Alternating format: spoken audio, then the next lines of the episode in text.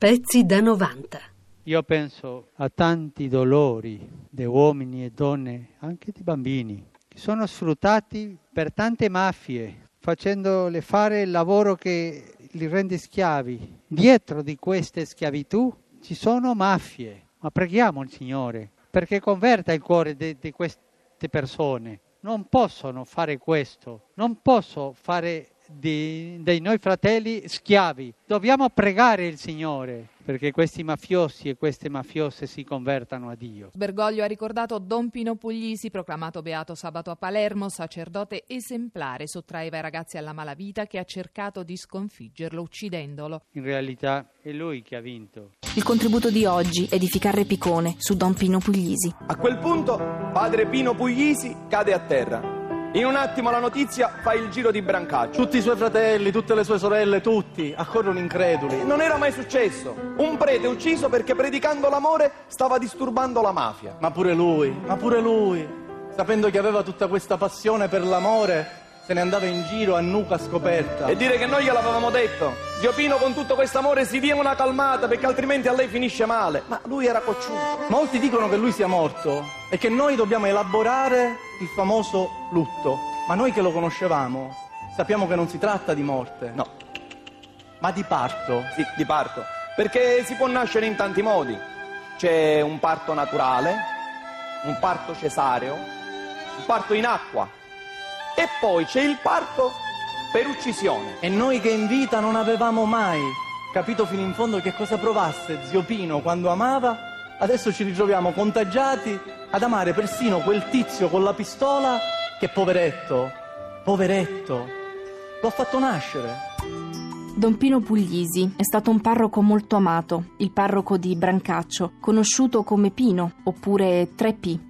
È stato ucciso a Palermo, nella sua Palermo, il 15 settembre, il giorno del suo compleanno. Avrebbe compiuto 56 anni. È stato ucciso dalla mafia.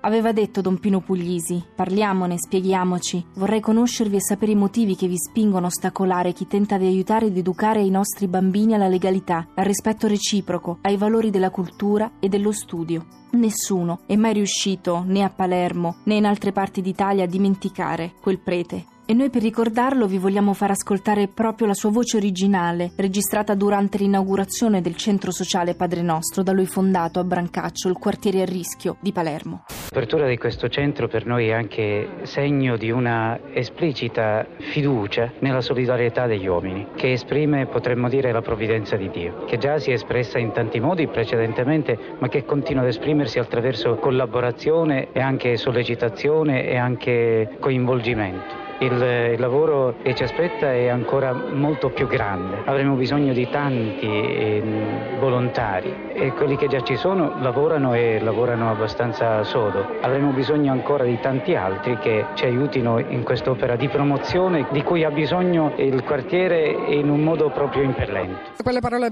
belle, il sorriso sulle labbra, ecco, la pacca sulla spalla agli adolescenti, questo lo ricordo, e ai bambini le ginocchia, le sue ginocchia che eh, hanno tanto pregato e sono state tanto in ginocchio nella preghiera, ma pure hanno avuto ecco, tanti ragazzi e bambini sulle gambe. Ma veramente una persona abile e oltre coraggioso, perché fa pensare proprio a quello che dicevano di Falcone, chi vive senza paura vive ogni giorno, chi invece vive con la paura muore ogni giorno. E questo ha testimoniato Padre Puglisi, tutto ciò quello che ha fatto lui, ha avuto il coraggio di portare proprio la testimonianza in Cristo, pure che lui è morto però è vivo sempre in mezzo a noi, perché si convince così con la mafia, perché se abbiamo noi paura e ci scoraggiamo, loro vincono, ma noi dobbiamo vincere. Ecco, ma sentiamo invece le parole pronunciate di condanna radicale della mafia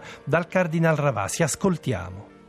Bisogna proprio affermarlo con una certa nettezza che la mafia non è una cultura alternativa, ma è un'anticultura, non è una forma di cristianità un po' particolare devozionale, ma è un'anticristianità. Ed è per questo motivo che una figura come Don Pino Puglisi può rappresentare il martirio per la fede, perché è stato ucciso da sedicenti cristiani, ma egli è morto per testimoniare una fede che è completamente alternativa rispetto alla mafia.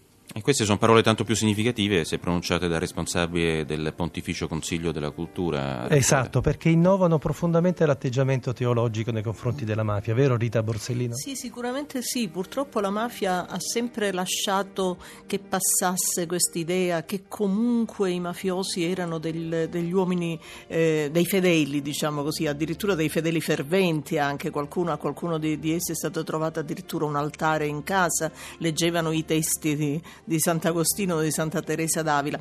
E questo messaggio purtroppo passava, passava anche, lo dico con fermezza, per una forma di tiepidezza, uso questo termine, della Chiesa che non ha mai in passato, o almeno in rarissime occasioni, padre Puglisi lo faceva, condannato apertamente questa forma di religiosità che era assolutamente falsa, fasulla, usiamo proprio, proprio questo termine. Quindi queste parole, e mi piace che i giovani abbiano sottolineato che Don Puglisi era un sacerdote è un uomo Ecco, questa figura che deve restare eh, in mezzo alla gente, non deve soltanto stare sugli altari, perché altrimenti sarebbe davvero perdere qualcosa di importante di quello che è stata la missione e il messaggio di Don Pino Puglisi. Uomo in mezzo agli uomini, ma uomo che ha saputo essere esempio, con i suoi comportamenti, con le sue parole, con la sua chiarezza e la sua schiettezza. E allora sentiamo un altro uomo di santo di strada, un uomo che ha fatto dell'antichità l'antimafia non ideologica, ma l'antimafia come prete, come uomo, anche a livello politico, ovviamente culturale, come Don Luigi Ciotti, ci parla eh, di eh, Don Pino Puglisi. Due testimonianze molto diverse, ma come due montagne della stessa altezza, assolutamente complementari. Ascoltiamo Don Ciotti.